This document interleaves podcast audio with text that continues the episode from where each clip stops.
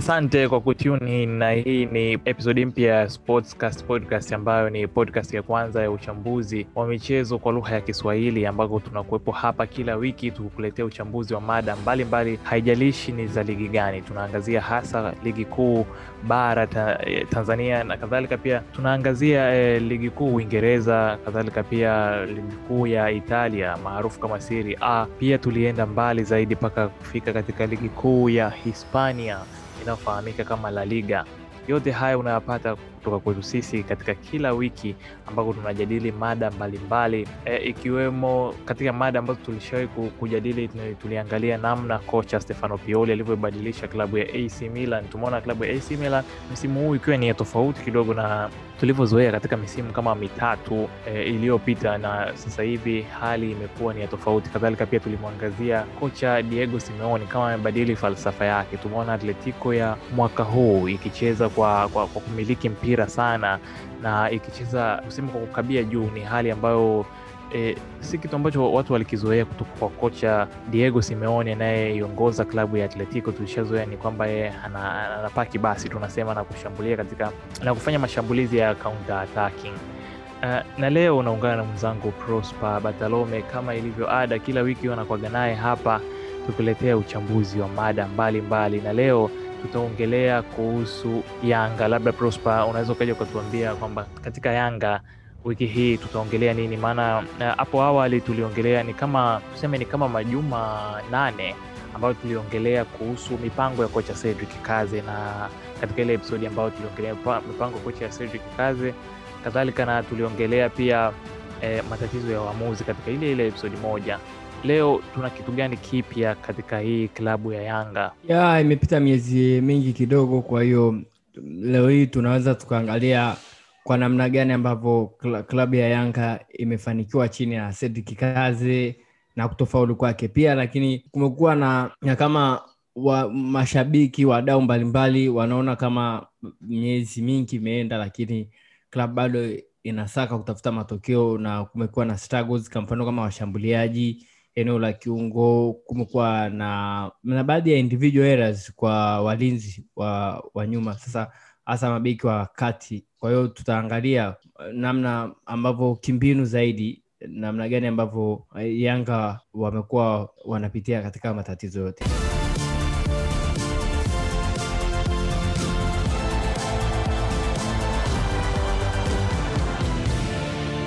Podcast leo itaangazia katika safari hii ya kocha Cedric Kazi tangu alipochukua eh, majukumu ya kukinoa kikosi cha Young Africans ambacho kilikopo chini ya kocha Zlatko Krimpotic. Eh, na kama wewe leo unasikiliza mara ya kwanza au labda hujawahi kusikiliza episodi za nyuma, tulishai kumwongelea kocha Zlatko Krimpotic katika episodi ambayo inasema kwamba eh, namna yeye Zlatko Krimpotic alivyoshindwa kuiunganisha Eh, kikosi tuseme, tuliangalia zaidi alivyoshindwa kuunganisha safu ya ulinzi na kiungo au safu ya kiungo na safu ya usha, ushambuliaji. Tuliangazia kwa kina zaidi eh, mambo yaliyosababisha eh, viongozi wa klabu hiyo ya Yanga kuamua kuachana naye na kumchukua kocha Cedric Kaze ambaye watu wengi kusema kweli walitarajia eh, kuona ule mpira mzuri tunavyosema, mpaka watu wakatunga majina ya kusema kwamba labda kikosi cha Yanga sasa kita, kitaanza kuitwa Kazelona, yani kucheza pasi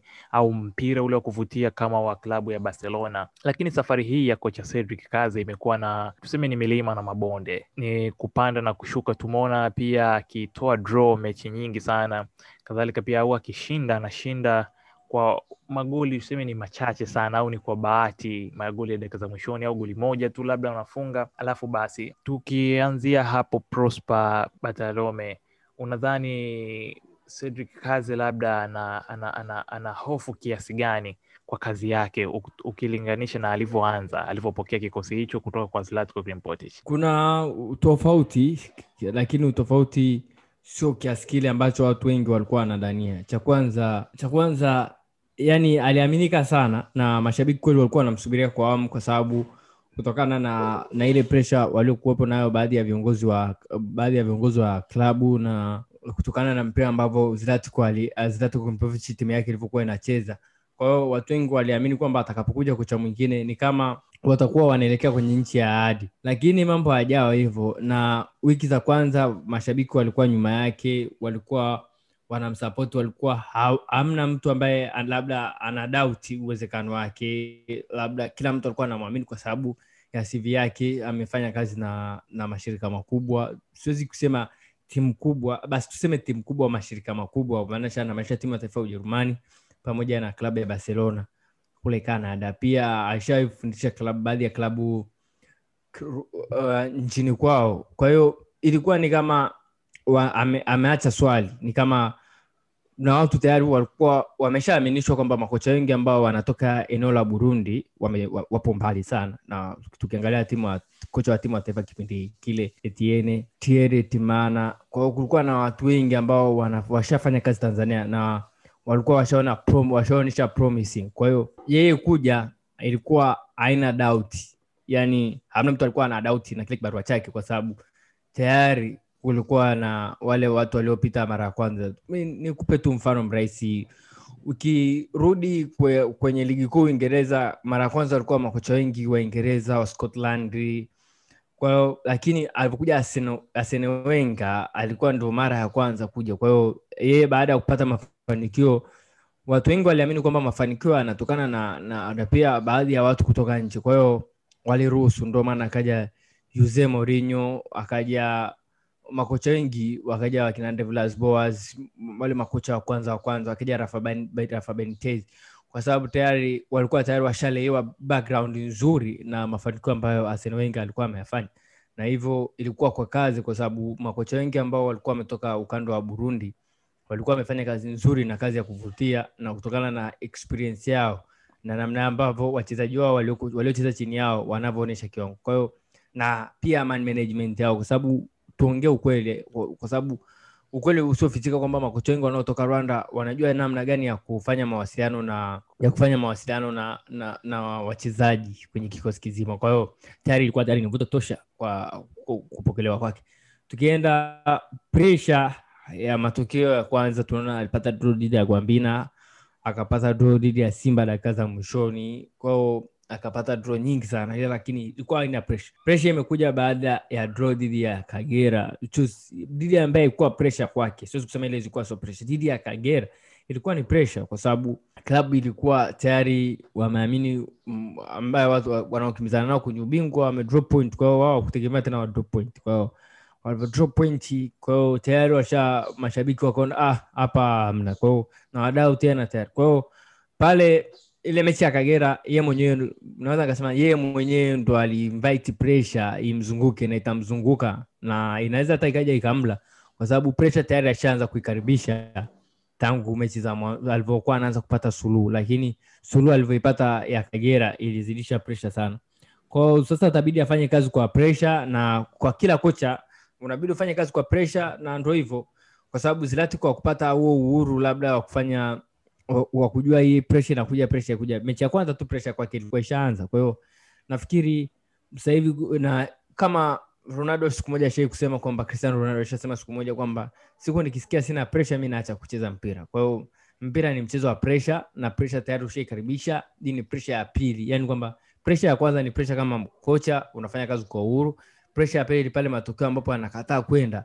Unajua kwamba kuna watu tayari sahivi wanaanza ku, kuniwekea macho. Kwa hiyo hiyo presha lazima ije. Na atafanya kazi chini ya presha na nafikiri presha pia inaweza ikamsaidia kupata matokeo chanya na pia presha inaweza ikakufanya kuleta changamoto au kupata experience katika maisha yako ya ukocha. Endapo atakuja kupata barua sehemu nyingine au akiendelea hapo itakuja kumsaidia siku za mbeleni. Ukiangazia katika mm, tukiongelea hili kuhusu swala la, la, la pressure tuseme anavyopata mashinikizo unadhani ni, ni hipi pressure ipi ambayo ina, inaweza kumwathiri zaidi yeye hata katika kufanya maamuzi hususan ya kikosi aidha kutoka kwa wachambuzi au pressure anayoipata kutoka kwa mashabiki? Ipi ina madhara zaidi katika kazi yake na katika kikosi kizima cha klabu ya yanga? Pressure ya masha, kwa tanzania pressure ya mashabiki haiwezi ikakuathiri sana kwa sababu utakuwa unakutana nao tu kwenye kwenye uwanjani muda mwingi na sio kila muda utakutana nao labda nje kwa sababu kwenye mazoezi sasa hivi wanafanya kwenye private camp.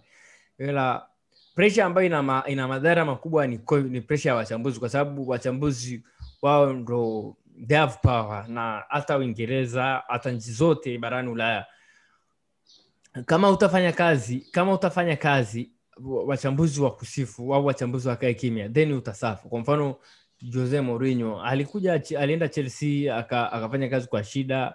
Na baada ya kukumbana na waandishi wa habari wachambuzi nao wakamtafsiri vibaya. Kwa hiyo baada ya kubadilishana landscape amekuwa anateseka kwenye maisha yake yote. Sio manchester united sio sio leo sio Spurs. Kwa sababu matukio hata zinapoenda chanya wanamlalamikia sana lakini akienda positive wanakuwa wanakaa kimya. Kwa hiyo pressure ya wachambuzi ni kubwa kwa sababu pressure ya wachambuzi inabadilisha landscape pia ya ya mashabiki hasa kwa Tanzania. Kwa sababu huwezi fanisha soka la Tanzania na soka la Ulaya tukija kwenye terms ya pressure tufanishi uwanjani wala wapi. In terms of pressure mm, wachambuzi wana nguvu sana wana nguvu sana hapa Tanzania kwa sababu watakapoanza kutani against you inamaanisha inamaanisha utakuwa na muda mrefu. Nafikiri kuna kocha wa timu ya taifa sitaweza kumtaja hapa alifanya amefanya alifanya kazi kwa raha sana na kwa uhuru sana kutokana na kutokana na wachambuzi waandishi wa habari kutokumwekea presha juu yake.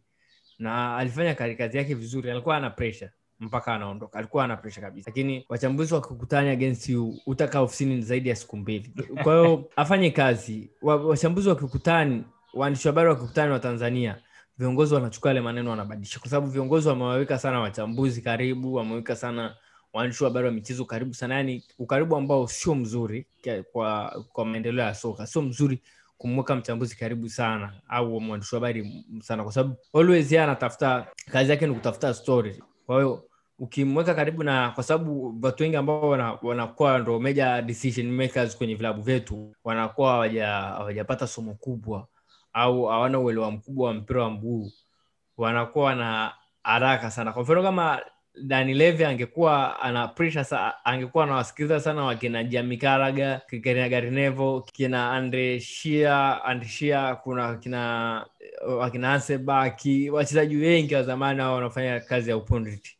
Tayari alishamfukuza Jose Mourinho, lakini no, kwa unajua what, unajua huyu anataka anifanyie kitu fulani na at the moment fulani, lakini you don't have to allow. So pressure ya wachambuzi na waandishi wa habari it change the landscape um, to the fans from leaders to the fans yani kuanzia kwenye uongozi mpaka kwa mashabiki mechi nyingi kwa kocha Cedric Kazi tumeona akifanya mabadiliko tuseme kutokana na mpinzani. Ni mtu ambaye amekuwa kila mpinzani anaangalia kwamba anayekutana naye anacheza soka la aina gani na yeye hupanga kikosi chake. Tumeona pia akifanya rotation, mabadiliko ya wachezaji eh, mara nyingi sana. Kuna wachezaji ambao nafasi zao zinakuwaga yani si, si, si za kudumu tunasema.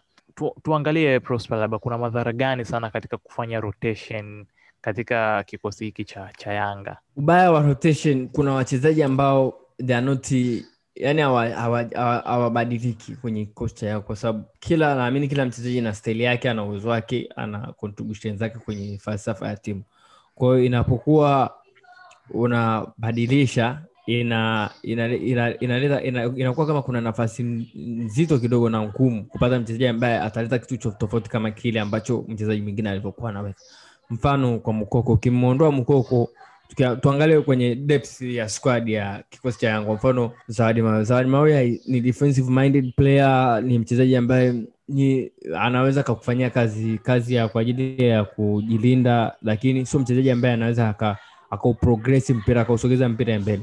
Feitoto ni mchezaji ambaye kwa nafasi kubwa ni mchezaji ambaye sio mchezaji ambaye anauprogress mpira, yani anausogeza mpira labda kutoka mita kumi na tano mita thelathini.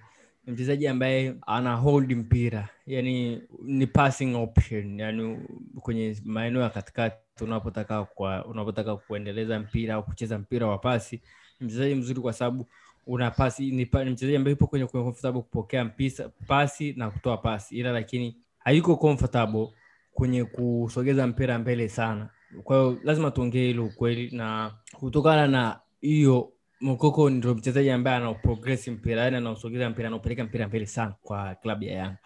Kwa hiyo kutokana na hiyo option huwezi uka- ukamweka Mokoko benchi ukamleta Zawadi na Feitoto kwa sababu yani hiyo kiungo itakuwa mpira iende mbele, itakuwa mpira unabidi uende slow, utakuwa uh, mpira uende quick na hamna kasi. kwao ndo shida kubwa kwa anapokuwa anatumika sana, anapokuwa anatumika anapokosekana Mokoko tukienda tena kwa mchezaji mwingine hasa eneo la ulinzi Lamine Moro ni commanding defender, anajua kuongoza walinzi, anajua kujua hii challenge, anajua mpira lazima niende mimi, sio so ni mtume mtu. kwao na tukiangalia kwenye this msimu huu hajakomiti matatizo mengi, labda tunaweza kusema labda individual errors au yaliyosababisha magoli amani, ila nakumbuka ilikuwa ni mechi dhidi ya, ya, ya kwanza ilikosekana na Yanga wakafunga ule ambalo lilikuwa lilikuwa na uwezo mkubwa sana wa kuzuilika dhidi ya Tanzania Prison. Ikaja mechi dhidi ya Simba, alitoka kwenye kipindi cha pili mwishoni mwishoni, akaingia akaingia makapu. Kilichotokea ni kwenye ule mpira wa kona ulioza bao kwa Joshua Nyango. Kwa mfano kama ni beki, ule mpira ndo wakoko kwenda kupiga, kwa ndo alibidi nani Bakari Mamnyeto ndo alikuwa akawe kiongozi pale, alikosa ile batu Kwa inapokosekana, angekuwa laminemoro makosa kama asinge kuwepo, ndio Simba wangepata labda goli baadaye, lakini kwa njia nyingine, lakini kwa errors au kwa kwa challenge ambazo kwa matatizo mengi yanayotokea ukimkosa ya kwenye eneo la ulinzi umkosa laminamoro kunachangiwa kukosekana, kwa sababu ni beki ambaye tayari asha develop kwenye ile klasi ya mabeki wakubwa kwa ligi kuu ya Tanzania bara. Kwa hiyo hiyo lazima idokumentiwe na hiyo lazima iseme ukweli. Kwa hiyo pale naye hawezi kupizibwa au ukasema ni rotation. Kwa hiyo kutokana na hao wachezaji ndio wataja hapo, rotation yao ni, ni ngumu sana kuwafanyia kwa sababu wao ndo wameshikia mithili ya kwa sasa kwenye klabu ya Yanga, yaani kwa in and out lazima wawepo. Ukitaka kufanya rotation wafanyie wengine, lakini sio Lamine Moro na Mukoko kwa sababu they are key players kwenye timu in defense na in attack. Tumeona kwamba kuna mabadiliko ya tuseme ni ya mifumo uh, formation hizi. Tumeona kocha Cedric Kaze muda mwingine akitumia mfumo wa 442 na muda mwingine pia tumeona akitumia 4231 ambao hii 4231 alikuwa akiitumia hadi kocha Zlatko Krimpotic, ambapo pale mbele anamweka target man mtu kama Michael Sapong. Unadhani labda wachezaji wanatafsirije mabadiliko haya ya, ya formation na wanajua kweli position, wanajua kwamba mimi napaswa kukaa wapi katika mfumo fulani na katika mfumo fulani sitakiwi kukaa sehemu fulani? Shida inakuja inatokea kwenye eneo la mbele, shida eneo la mabeki na eneo la kiungo double pivot hawana shida. Nikiangalia Feitoto, position ya Feitoto na Mukoko sina shida, Lamine Moro na Mnyeto sina nayo shida Shoma, mabeki wa pembeni sina nao shida. Shida inapokuja ni kuanzia kwenye eneo la pale mbele, wanakuwa ukianza kwenye maeneo ya winga, wanakuwa wana mawinga wao labda wana position high, muda mwingine wana position inside, lakini kwenye nafasi ya namba kumi central attacking, Deus anaitafsiri mfumo sana, anarudi sana deep, anateremka sana chini, na akiteremka sana chini inamaanisha unakuwa na mtu ambaye hayupo pale kwa ajili ya kiunganisha mechi nyingine anaenda sana mbele. Akienda sana mbele inamaanisha tayari wamecheza namba tisa wawili, kwao inakuja kwenye 442 au 4222. kwao kumekuwa na mixing ya kutoelewana eneo la mbele, hasa kwenye position ambazo wanakuwa ndo eneo kubwa. Mfano Kisinda anapenda sana kuposition naye Zamani mechi za awali nilikuwa namuona sana anapenda kutrack back kusapotiana na mlinzi ambaye anacheza naye ila sasa hivi mda mwingine ana position high sana. Position high sana inamaanisha nini? Inamaanisha inamaanisha kwamba unabidi mtu anabidi apige mipira mirefu au awe na accuracy nzuri ya kushift mpira kwenda kwenye ile eneo, na hivyo inakuja inaleta shida, watu wanamkosa kwenye wanakosa ule ubora wake kwenye ile mechi. kwao kumekuwa na bad, bad position sana, yani sehemu nafasi ya kukaa hasa kwa maeneo ya watu wanne wa mbele. Sarpong tatizo lake labda sio kujiposition. Sarpong inatokana na tatizo lake kwamba sio si walikuwa wanamwita goal machine, sio goal, is not a pocha Ukiangalia labda ukiangalia na, namba za touches ambazo anapiga au ukiangalia sana ukitaka kutafsiri huu ni pocha huu ni ni mshambuliaji ambaye anafunga magoli sana kwenye kwenye maeneo kwenye eneo la box unabidi uangalie kwenye takwimu kuangalia namba zake za touches ambazo anazipiga na number of shots ana, anazopiga kwenye eneo la six yards au kwenye eneo la box 18 yards zote. Kwa hiyo ukiangalia namba mda mara ngapi Sarpong anakuwa kwenye eneo la box sio mara nyingi. Kwa hiyo Sarpong ni mchezaji mzuri, ila lakini uchezaji wake mzuri unakujaje? Anataka kuparticipate kwenye kutengeneza mashambulizi.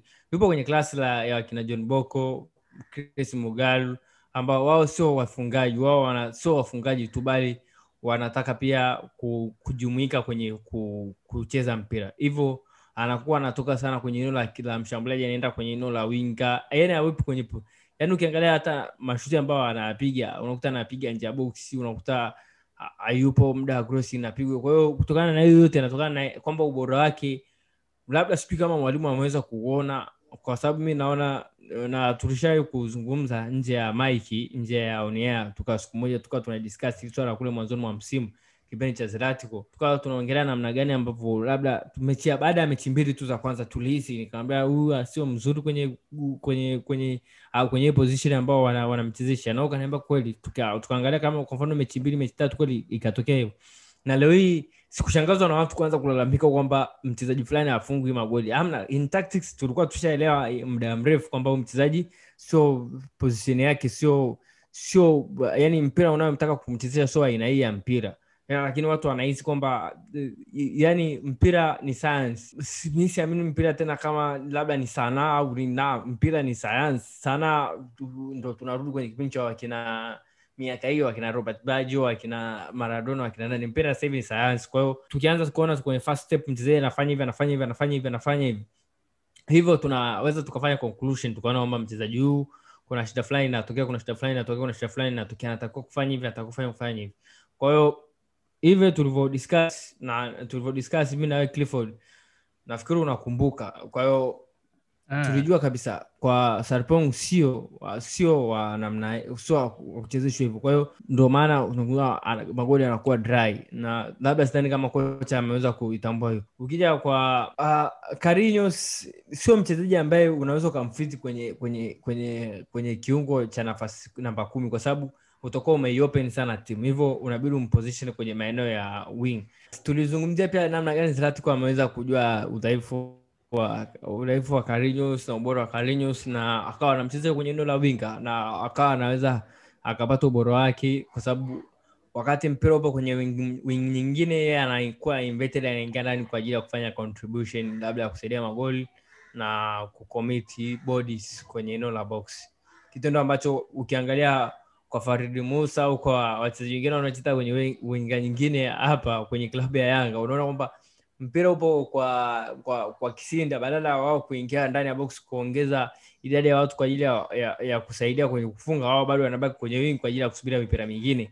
Au ikiwa kwenye mpira wa winga huu wengine winga mwingine aingie kwa hiyo tunataka watu wengi wanatamani waone timu imeclick. Kila lakini clicking inaanza na position na awareness za wachezaji kujua namna gani ya ku, ya ku, ya kufanya kazi. Hivyo nahisi ndio hao matatizo makubwa hasa kwenye front four lakini mabeki viungo wawili wa katikati na mabeki wanne wamekuwa superb tuongelee sasa wachezaji wazawa kusema wa kutoka hapa Tanzania. Tumeona katika kile kikosi cha, cha, cha Yanga wamekuwa ni wachezaji wa kukosa tunasema consistency. Ni unaweza kukuta labda na, anaweza akasaidia timu katika mechi tatu, baada ya mechi kadhaa tena anaharibu tuseme, au anapotea kabisa, yani kiwango kinakuwa kama kimeshuka. Tumeona mifano mizuri kama Faridi Musa, tumeona pia hata Nchimbi. Unadhani shida iko wapi hasa kwa wachezaji hususani hawa wachezaji wazawa? nafikiri shida kubwa ni kujiamini yani wanakuwa hawana confidence ukiangalia nchimbi unafikisha mwaka mzima hujafunga goli kwa mshambuliaji iwe winga iwe kingo namba kumi iwe attacking midfielder iwe we ni winga midfielder hata kiungo namba namba nane hivi ukifikisha mwaka mmoja sio rekodi nzuri kusema ukweli. Lakini nafikiri anachukulia kawaida. No. To mtu akienda tu mechi tatu ajafunga kama striker unaona kunakuwa na frustration. Yani kunakuwa na njaa. Nafikiri hao wachezaji wamekosa njaa ile within yani kujitathmini wenyewe nje ya, ya mwalimu au nani. Yani wameshindwa kujitathmini. Na mchezaji anapoona labda walimu wananiambia naweza nikakontributi kwa mfano nishasikizaga interview yake akasema nafikiri mi nakontributi kitu tofauti kuliko wachezaji wengine. No hutakiwi kusema hivyo kwamba mi nakontributi kitu kingine nje ya wachezaji. Jerudi anafanya hivyo the same ila lakini sio eti kwamba ana drag kimagoli. Uh, unaona anaruka kichwa anapiga hiki anafanya hivi anafanya hivi. Naye anatamani kufunga. Kwa mfano unasema jirudi anasaidia sana kuliko na afungi amefunga anafunga ukiangalia na rekodi nzuri mechi fulani mechi kiasi fulani ameanza amefunga mechi fulani. Yani kwamba ana reti ya goli kila baada ya dakika fulani. Lakini aweza na kama kwa nini kitu fulani yani mtu ukipita hujafunga goli wewe ni mshambuliaji wewe ni winga unabidi uumie. Lakini naona kama hamna kuumia. Kwa hiyo mimi pia nashangaa kwake kwa sababu kuumia. Ukija kwa Fadli Musa ndio imekuwa na up and down. Kuna mechi nyingine anakuwa anafanya ana vizuri mechi nyingine anakuwa ndo hivyo tena kwao kumekuwa na ile pia kujiamini kwake. Nafikiri nafikiri kurudi nyumbani kucheza kumemwafekti kiasi chake. Labda kutegemea kurudi nyumbani kucheza. Alifikiria bado ataendea kubaki kule. Kwao kurudi huku tena pia mi nahisi kumekuwa na mawazo mawili. Labda anawaza nje na anawaza hapa ligi ya ndani. Kwa hiyo mawili kwa muda mmoja pia ni shida. Kwa nahisi hawa wachezaji wote ukiangalia hata waziri juni alipewa opportunity akafunga mechi. Nyingine afungi akafanya hivi anabaki na goli apaisha akifanya hivi anafanya hivi. Au kwamba unaona kama yani kunakuwa na low confidence wame, yani wamekosa wamekosa ile wamekosa kwanza njaa wamekosa kujiamini wamekosa yani kuna the details ambazo ni nje ya ni nje ya tuseme ni nje ya, ya falsafa ni nje ya mbinu ni nje ya nini. Kwa sababu huwezi ukasema hawa wachezaji wote kwamba wa, ni kwa sababu ya mbinu wameshindwa kufunga. No nimeangalia mechi zao zote kwenye ligi hii na waziri junior nimemwangalia mechi zake za kirafiki sana. Kwao nimeona nimeangalia mechi yake alivyocheza dhidi ya kmc uh, akafunga magoli mawili kwao nime- akafunga goli moja. Niliweza kumwangalia nikajua kwamba huyu mchezaji ana uwezo huu ana uwezo huu ana uwezo huu. Uwezo wanao ila lakini shida inapokuja ni kwamba ile hanga ile njaa ya kusema nataka nataka nataka nataka nataka kujitathmini. Confidence hamna. Ila lakini kwa Fadhili Musa afadhali kwamba kuna mda mwingine anaonyesha kwamba ipo muda mwingine anaonyesha haipo kwao nafikiri kwa faridi Musa kumekosekana consistency anatakiwa kufikiria. Kwa sababu wadau wengi na mashabiki wengi pia wamedanganywa kwamba labda anasaidia sana timu anatoa energy anatoa ndio naangalia anatoa energy ila lakini anatoa energy ambayo ni useless. Kwa mfano unakuta anakimbia na ule mpira sio kukimbia. No you have to think kwamba usitumie sio kila kila sio kila muda mpira unakimbia nao. Sio kila muda unaweka cross sio kila muda unatakiwa kupress. No. Unatakiwa mpira ni sayansi na nimesema tangu hapo awali kwamba unabidi uende kwa kitaratibu. Kwa mfano yani unabidi nahitaji tunahitaji kuona wachezaji wazao wanafanikiwa. Na ndio maana lazima tuambie tuseme ukweli kwamba kitu fulani kitu fulani kitu fulani kwao hakipo sawa na wakijitathmini mechi mbili mechi tatu watafanikiwa. Na imani.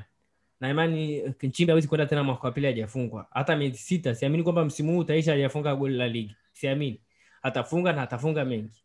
Tuseme kwa, kwa, mtazamo wako ukiangalia katika timu hii kikosi cha Yanga tuseme ambako kipo chini ya kocha huyu Cedric Kaze raia wa Burundi unadhani labda timu ina chemistry? Tuna tu, tuangalie labda muunganiko. Labda mfano ukiulizwa kuhusu Yanga inachezaje una, unaweza ukaelezea labda Yanga ni timu labda inayocheza pasi fupi fupi au pasi ndefu au inayocheza kwa mashambulizi ya kushtukiza unadhani labda kuna ukitoa tu chemistry pia timu ina, ina, ina ile identity ya kusema kwamba Yanga inacheza soka la aina fulani. Kwa mtazamo wako, tangu kocha Kazi amechukua, unadhani labda kuna vitu hivyo chemistry, labda na identity, kwamba mtu akitazama au mtu unaweza ukamwadithia kwamba Yanga inacheza soka la aina fulani? Kuna kitu amekileta katika masuala ya chemistry ya muunganiko na, na, na, na identity?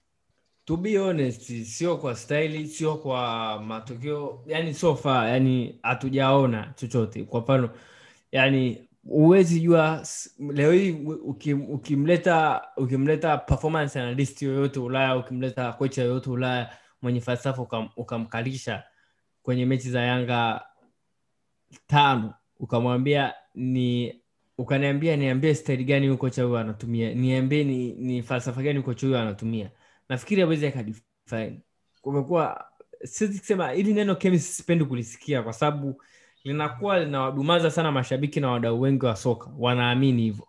Chemistry haitakiwi kuchukua miaka. Chemistry haitakiwi kuchukua miezi. Chemistry hata wiki mbili tu ina, ina click. Ni the way ambavyo mwalimu unaamua ku, kuimplement ile falsafa. Nimefuatilia makocha wengi wanaoingia kwenye vilabu. Nimeona wachezaji wengi wadogo nimesoma nimestadi nimeelewa. Najua kwamba kama maana ushaona pre-season tunatumia miezi labda clifford nikuuliza unijibu. Tushaona pre-season tunatumia miezi mitatu? Hapana. Pre-season tunatumiaga miezi mitatu? Hapana. Tunatumiaga miezi miwili? Ni mwezi mmoja au wiki nne au wiki tatu? au ikiwa minimum sana wiki tatu. Lakini uh, kwamba unaona kwamba kocha mpya akienda falsafa haionekani zinaonekana. Na tukiangalia hata makocha wengine wanaajiriwa baada ya wiki moja tunaona tunaona kuna falsafa fulani ishaanza kuonekana. Kwao tukihesabu kwa hii miezi yote nafikiri watu washaanza kuelewa kwamba sijui labda anasema labda kuna wachezaji na tunaona msajili labda wache, kuna baadhi ya wachezaji wamekuja wamekuja kwenye dirisha la januari. Tumpe mda tena mpaka labda mwezi wa sita mwezi wa mpaka msimu unaisha labda tutaona labda kuna staili anayotaka. Ila lakini sofa lazima tuwe wa kweli Eh, timu haina falsafa haina style haidifainiwi na siwezi kusema kwamba kocha anabidi awe na first 11 yake ambayo inakuwa recognized. No labda ndo style yake ya kubadilisha kuangalia kwamba kutreat kutreat yani kutreat kundi kuwa na furaha kumwelewa kila mtu kumpa uhuru kila mtu kuelewa kufurahi. Labda tunaweza tukasema hivyo. Ila lakini tukiangalia labda nitoe mfano. Luik- lukema al- alikaa mi, aliondoka hapa. Alikaa alitu- alitumia kama miezi mingapi tuseme alikuja msimu uliopita. Kipindi timu ilikuwa haipo kwenye muunganiko mzuri. Alichukua nafasi alichukua kitu kutoka kwa boniface mkwasa. Ila lakini for the minimum labda tuseme maneno yake ya mwishoni ambayo aliwaweka. Timu ndio ilikuwa inapata du ilikuwa ipate matokeo mazuri. Ila timu ilikuwa na falsafa ilikuwa na identity kwamba timu inacheza mpira. Alikuwa anataka muda mwingine unaona timu inabadilika inakuwa na mabeki watatu nyuma timu muda mwingi. Kwa mfano alikutana mechi dhidi ya simba. It was, yani ilikuwa ni big mechi ilikuwa ni mechi ambayo yanga walikuwa dhaifu sana ile mechi ambayo yanga aliweza kushinda bao moja kwa sifuri. Alicheza kwenye kwenye plani kwamba akatumia spidi ya nchimbi akatumia kasi ya benard morrison pembeni wakawa wanacheza asymmetric ya, ya 451 nchimbi akawa anacheza central striker- akawa anatumia ile spidi ya, ya, ya ku- kuwatishia wale mabeki wa wa, wa katikati kuwakimbiza na aliweza kupata matokeo kwamba alikuwa amecheza kwa, kwa, kwa filosofi na tulianza tena tukaona kwenye mechi nyingine alicheza mechi nyingi sana pale. Kabla kuna mechi nyingi alipata matokeo mabaya matokeo machafila lakini timu ilikuwa inacheza. Na timu ilikuwa ina shift watu wanaona kabisa hii timu ina identity ina core ina kwamba kuna kiungo anabidi afanye hivi winga anabidi afanye hivi pasi zinabidi ziende hivi zinabidi ziende hivi. Kwa msimu miezi michache baada ya kocha ameondoka. Hata ukija kwa Zlatan Ibrahimovic tuliweza kuona kunakuwa na baadhi ya ma- ma- mabadiliko. Tulikuwa tunaona yeye alikuwa anapenda timu yake iwe centered sana. Yani eneo la katikati isiwe la kupitika timu iwe na yani kuna baadhi ya vitu ambavyo tuliona. Sasa kwa kazi hatujaweza kuona labda ni bado anataka falsafa gani ya implement labda pasi fupi au nini. Kwa sababu huwezi ukasema timu tukipiga pasi moja mbili tatu hizo ni pasi fupi. No tunataka tuone the identity tunataka tuone kwanza kwenye kwenye structure ya kwanza kwenye kwenye kwenye ukurafezi ya kwanza yani kwenye nafasi ya kwanza eneo la nyuma. Robo tatu ya ulinzi timu inafanyaje? Robo tatu ya kiungo kwa timu inafanyaje? Na robo tatu ya kiwanja kule mwishoni timu inafanyaje? Labda wana namna gani timu ina unajua kwenye kwenye of, kwenye kwenye namna timu ambayo inabidi utengeneze kuna namna gani timu inaweza ikatumia kwa ajili ya kutengeneza nafasi? Hiyo na style ya kutumia timu kutengeneza nafasi tunabidi tuone. Labda unataka kutumia mawinga ku drag back unataka kutumia ma full back kupiga cross kwenye eneo la boxi unataka kutumia kutumia labda mafulbaki wako wa underlap la, yani waingie kwa ndani unataka labda mawinga zako waingie inside unataka labda labda namba tisa yako ajumuike kwenye kutengeneza mashambulizi ama unataka ahold walinzi au unataka kiungo wako afanye hivyo. Kwa hiyo tunatamani kuona hivyo. Tuangazie sasa safu hii ya ushambuliaji. Yanga imekuwa ikipata magoli tuseme ni machache sana ukilinganisha hata na wa- washindani wao simba ambao labda huwa wakishinda wanashinda kwa magoli mengi. Na hata ukiangalia ile goal difference ni, ni, ni kubwa unadhani labda tatizo lipo wapi hasa katika shambu, katika safu yao ya, ya ushambuliaji? Tumeona pia wakipata tuseme ma, ma, wanapiga mashuti lakini mengi yanakuwa ni off target na wamekuwa mashuti mengi hayapigwi ndani ya boksi. Tatizo li- li- lipo wapi kwa wao wachezaji washambuliaji? Hawajiamini au ni matatizo ya kimbinu au uwezo wao labda hawana uwezo mkubwa tuseme wa kuichezea klabu kubwa kama ile ambayo ina presha ya mashabiki na wachambuzi mbalimbali Uh, siamini kama wale wachezaji hawana kipaji, wana kipaji, ila lakini ndo turudi pale mwanzoni, tuseme kwamba tunahitaji kuona timu inakuwa na identity. Ile identity imekuwa hamna, na namna gani ya kutengeneza nafasi. Nafasi zimekuwa sana zinakuja muda ambao zimekuwa zinakuja aziji kwa shaka kupata pumzi ya kutulia kufikiria namna gani ya kuitumia. Kwao kumekuwa na limited nafasi, limited nafasi kwa ajili ya ku, ku, kushambulia. Kwa hiyo tuwe na imani kwamba timu ikiwa inaendelea hivyo labda naamini wanabidi wapate kiungo mmoja kiungo ambaye atakuwa ni, ni anasaidia sana kuja kwenye ushambulizi kwa ajili ya kutengeneza nafasi ambapo anakuwa anawasetia wa- wa- washambuliaji na mawinga kwa ajili ya kumalizia. Kwa hiyo anahitaji ambao ana, atakuwa in and out eh, kwa anakuwa anatumika mara nyingi. Kwa hiyo timu inahitaji kiungo mshambuliaji ambaye labda atawasaidia kiasi fulani. Nafikiri kwa sasa wana option nyingi, wana Niyonzima, wana Saido, wana Carlinhos. Wa- Kwa hiyo nafikiri kati hao wanabidi mwalimu anabidi akae nao kwenye training, afanye nao kazi na aone namna gani ambavyo anaweza akamtumia mmoja baada ya mmoja kwa ajili ya benefit ya timu hasa unajua kwamba hata Fadlu anaweza akacheza hilo eneo kwa ana namna gani ambavyo anaweza aka akaleta impact kubwa kwenye timu kwa hiyo ana muda huo wa kutumia kile kikosi kwa ajili ya kwa, kwa, ya kutumia training ground kwa ajili ya kupata ubora wa wa kiungo mmoja ambaye ataweza kufanya competition kati ya kiungo na washambuliaji Kwa kumalizia, Prosper, so far umeona na umeongelea masuala mengi, na mpaka sasa hivi unaona kuna ubora katika kile kikosi, tuseme upo katika safu gani hasa? Yaani ubora ukizungumzia klabu ya Yanga kwa sasa hivi, labda ni kitu gani ambacho labda kina kinaweza hata kikakupa matumaini kwamba wanaweza wakaendeleza kuanzia hapa walipoanzia eh, ili kukiboresha kikosi kizima, yaani ubora wao upo wapi mpaka sasa?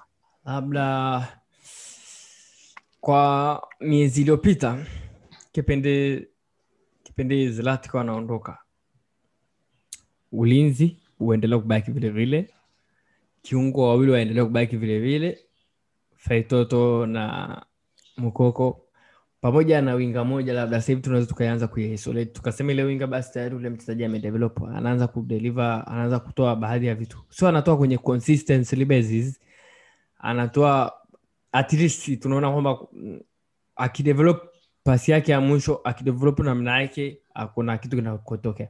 Kwao na kisinda. Kwa tunasema tuna na eneo la kipa pia nimeona kwa mfano mwalimu bado ajajua anaangalia labda Faruk Shikalo ama Metacha Mnata hapo pia sinanapo shida kwa magolikipa wawili. Ni magolikipa wazuri sana kwenye ukanda huu wa Afrika Mashariki na sidhani kama kuna shida tena kwenye eh, eneo la ulinzi labda ni namna gani ambavyo atatakiwa ku, ku, kuwafanya wale wachezaji wawe kwenye consistency basis yani wa, wawe kwenye ule ubora wao wa kila siku bila kudiririka huwa anachukiaga sana neno la kwamba haiku- haikuwa siku yake haikuwa siku yake.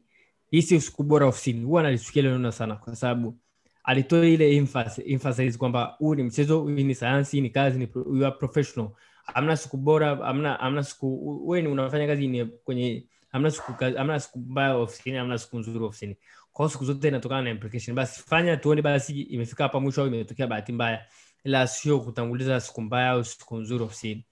Kwa hiyo hapo na kisinda tutaona namna gani ambavyo atamdevelop labda aongeze idadi yake ya pasi za mwisho na um, kuwa hatari sana mbele ya goli. Yani yani kutishika yani Naam, huyu ni Prosper Batalome, mchambuzi wangu ambaye leo tulikuwa tukiongelea masuala mbalimbali kuhusu klabu ya Yanga.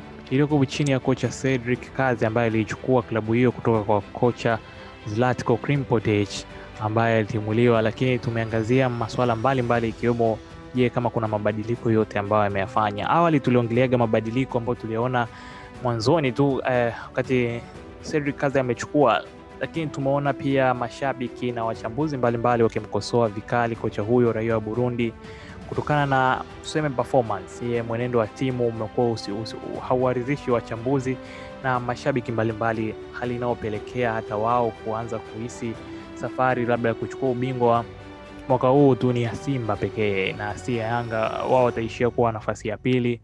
Uh, tumeangazia pia vitu mbalimbali, namna presha anayoipata, tumeangalia wachezaji kikosini kwake hususan eh, wachezaji wa wazawa wa ndani hapa. Tumeangazia pia hata katika safu ya ushambuliaji matatizo yao. Tumeona Yanga ikishinda eh, kwa magoli machache sana na kupiga mashuti mengi sana ambayo yanakuwaga ni off target, hayalengi goli.